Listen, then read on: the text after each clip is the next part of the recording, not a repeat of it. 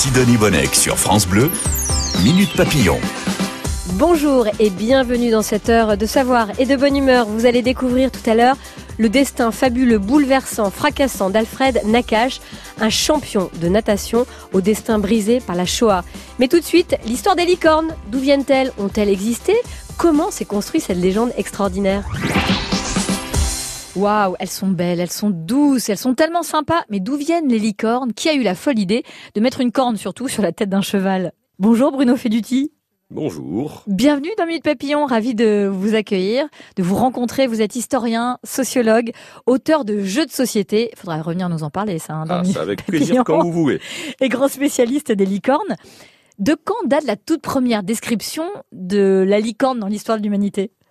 Alors, c'est assez difficile à dire, mais on peut dire que c'est euh, Ctésias, un médecin grec à, la cour de Perse hein, au 5e siècle avant Jésus-Christ, qui a dit qu'il y avait quelque part en Inde des bestioles qui étaient euh, d'un quadrupède qui ressemblait un peu à un âne, euh, avec une grande corne sur le front, la tête rouge en plus. Enfin, ah c'était assez curieux. Mais vraisemblablement, c'est l'homme qui a vu l'homme, qui a vu l'homme, qui a vu l'homme, qui a vu un rhinocéros. ah oui, d'accord. On en est là. Il est dit aussi que les licornes ont des pouvoirs magiques. Alors, Magique, c'est beaucoup dire. Magique, c'est beaucoup dire, mais euh, alors pas tellement dans l'Antiquité parce qu'on n'y a pas beaucoup attaché d'importance à cette époque. Non, c'est un animal sauvage et exotique, quoi. C'était un animal. Mais à la fin du Moyen Âge, à la Renaissance, on a beaucoup utilisé la corne de licorne comme contrepoison. Ah oui. Mais c'était plus, j'ai envie de dire, c'était plus médical que magique. On croyait pas vraiment à un pouvoir magique. Les licornes seraient nées, je lis dans le livre, très beau livre que vous publiez aux éditions Inis, Licorne métamorphose d'une créature millénaire, qu'elles seraient nées sur des bas-reliefs. Pour quelle raison? Alors non, c'est pas qu'elles sont nées sur des bas-reliefs, C'est leur première représentation? Oui, voilà. Ah quand on va chercher, quand, à l'époque moderne, on a voulu aller aller à tout prix chercher des licornes dans l'Antiquité. On a trouvé Ctésias, on a trouvé deux, trois trucs chez Aristote euh, ou Pline. Et puis on a trouvé plein de licornes, de magnifiques licornes euh, égyptiennes, perses, etc., euh, etc. Sauf que c'était des bestioles de profil. Donc, euh, est-ce que c'était des licornes ou est-ce que ah c'était des taureaux ou des antilopes? Voilà. dire. Alors quand il y a deux pattes, on dit bon bah il y a deux pattes donc ils, ils ont mis une corne pour les deux. Quand il y a quatre pattes, on ne sait pas très bien. Mais voilà, c'est, on va dire que c'est des profils assez douteux quand même. Et c'est au Moyen Âge, Bruno Feduti, que naissent vraiment les licornes. Mm. Pour quelle raison? Alors, euh, le, texte vraiment originel de la légende actuelle de la licorne, ce qu'on appelle, c'est dans le Physiologus, qui est un peu l'ancêtre des bestiaires médiévaux. Et qui est un texte euh, rédigé sans doute, enfin rédigé sans doute à Alexandrie, en grec, en Grèce, en grec, on ne sait pas très bien à quelle époque, deuxième, troisième, quatrième siècle par là. Et toutes les créatures du bestiaire médiéval sont déjà là-dedans. C'est pour ça qu'il y a beaucoup de créatures exotiques, hein, orientales, il y a l'éléphant, il y a tout ça.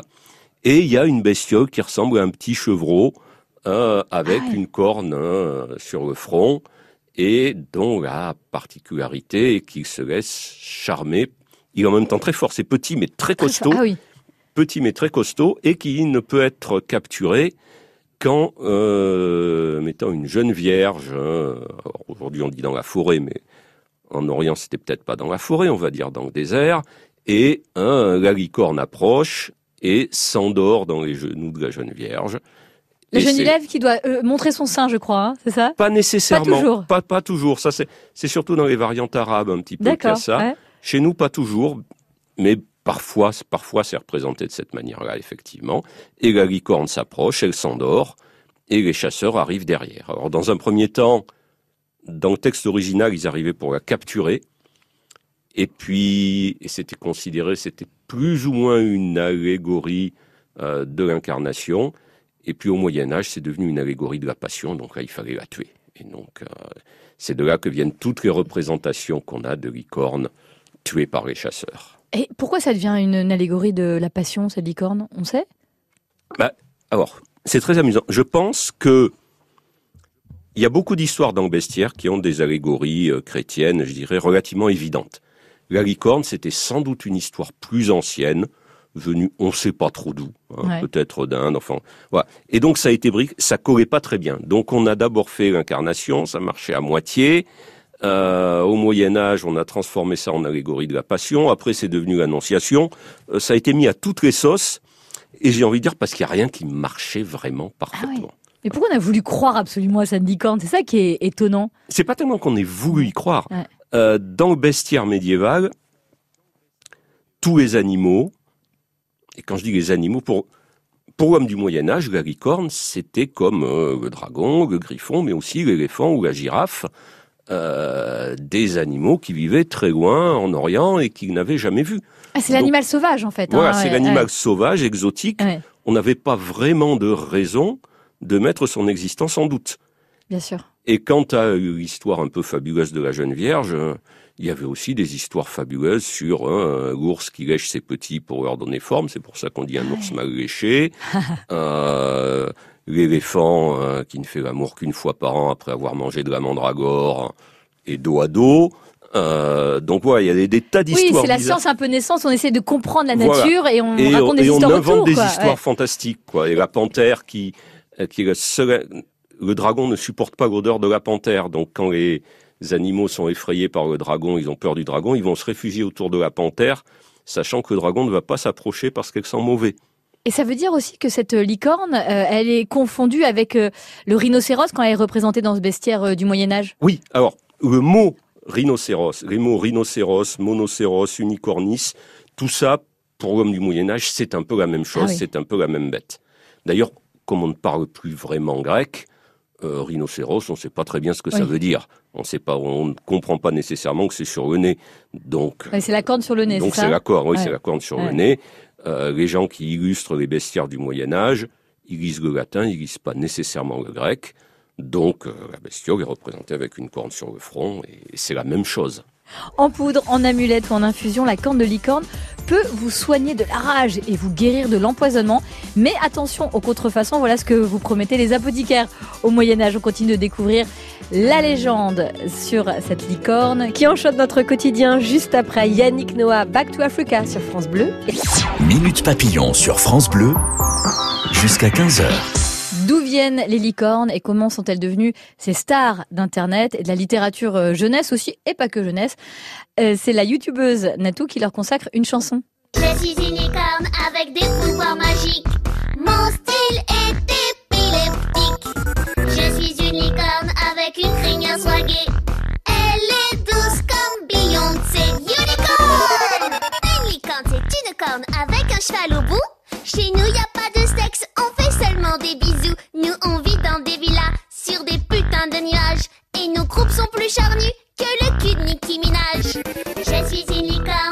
c'est pas vraiment une chanson euh, tout à fait pour les enfants, la chanson de Natou, mais elle est bien rigolote. Bruno Feduti, vous êtes historien, sociologue, auteur de jeux de société et spécialiste des licornes. Vous, c'est votre passion, les licornes? C'est quoi C'est un souvenir d'enfance Une curiosité de d'historien?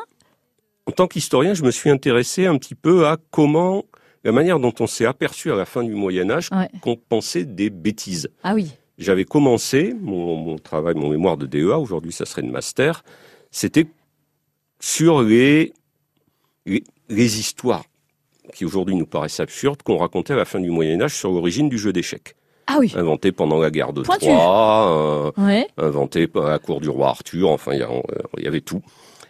Et euh, bah, quand il a fallu faire une thèse, j'ai cherché quelque chose d'un peu plus conséquent, je dirais, comme thème, mais la La même, licorne. la même idée, comment Ouais. s'est-on rendu compte que ça n'existe pas? Or, la licorne était intéressante parce que, euh, à la Renaissance, quand on prend tous les animaux du bestiaire médiéval, euh, le dragon, le griffon, la sirène, tout ça, ça paraît quand même assez ahurissant. Je veux dire, la sirène, moitié euh, femme, moitié poisson ou oiseau, ça n'a aucun sens. Euh, le dragon qui crache du feu, personne n'en a jamais vu, c'est incroyable. Mais voilà, la licorne qui à l'époque, un espèce de petit cheval au sabot fondu avec une corne sur le front, pourquoi pas? Oui, oui, pourquoi pas Aujourd'hui, vous mettez Ouais. une licorne à côté d'une girafe et on vous demande lequel vient d'une autre planète, c'est la girafe. hein. C'est vrai. Donc, euh, donc, il a fallu du temps pendant très longtemps. On a continué à aller chercher des licornes, à espérer qu'on allait en trouver. Et euh, même au 19e siècle, hein, il y a encore des chasseurs qui sont partis Il y a eu des safaris à la licorne en Afrique du Sud. Alors, ils ont échoué, ils n'en ont pas trouvé. Ouais. Mais il y a des gens qui sont partis chercher les licornes pendant très très longtemps, alors qu'on ne croyait plus du tout aux dragons. Puis alors, ce qui est fou aussi, Bruno Feduti, c'est que les licornes sont présentes dans la Bible. Alors, les licornes sont présentes dans la Bible à la suite d'une erreur de traduction. Enfin, il y a plein de choses qui sont présentes dans la Bible à la suite d'erreurs de traduction. Euh, il y avait euh, une bestiole dans le texte hébreu qui s'appelait le Réhem. Je m'excuse si je prononce mal euh, par, par l'hébreu. Euh, et euh, cette bestiole a été d'abord traduite euh, dans la Bible euh, grecque par monokéros, hein, qui a une corne, et puis parfois par rhinocéros. Oui. Et puis après, quand tout ça a été traduit en latin, ça s'est un petit peu mélangé. Le monokéros, il est devenu parfois unicornis, donc notre licorne. Parfois, il est redevenu rhinocéros. Et voilà. Et on se retrouve avec des textes euh, dans lesquels il est question effectivement euh, d'unicorne.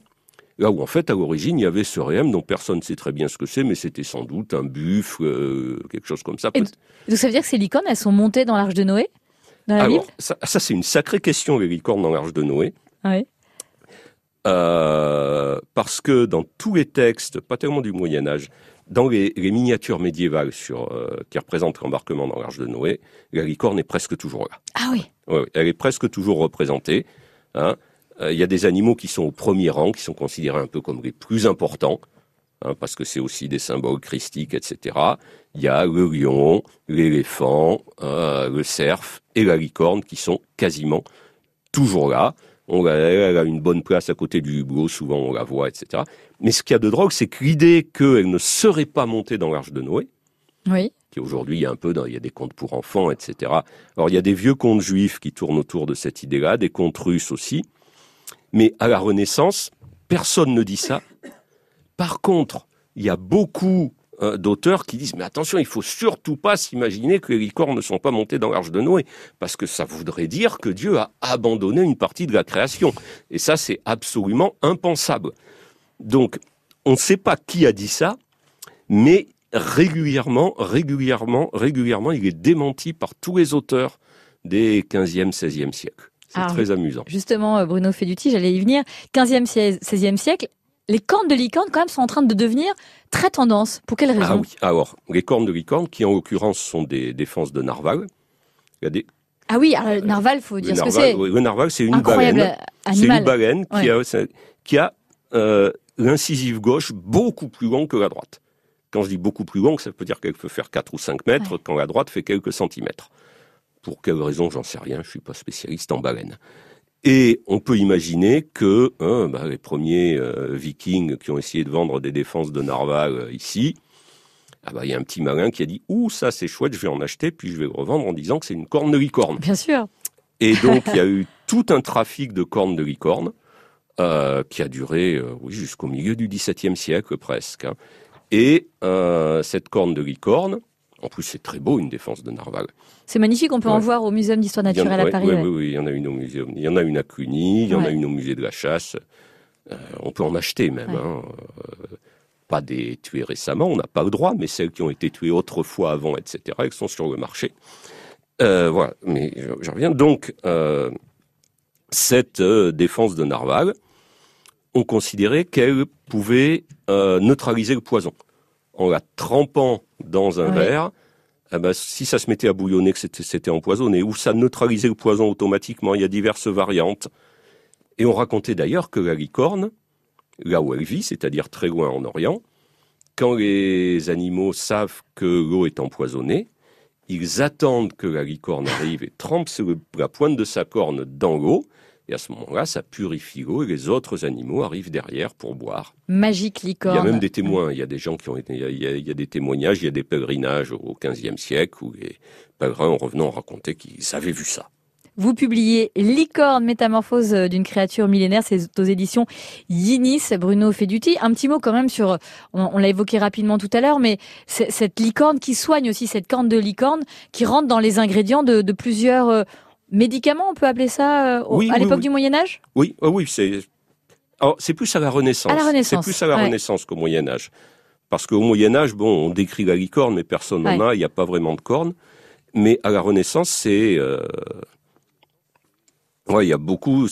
Une, une belle corne de licorne, c'est considéré comme quelque chose de très précieux, les rois en ont, etc. Ah oui. On peut s'en moquer un peu. Il y a Brantôme qui se moque, par exemple, d'un noble euh, qui a acheté une corne pour, qui a, qui a vendu, oui, qui a acheté une corne pour la somme de 5000 écus, comme s'il n'avait pas suffisamment de cornes chez lui.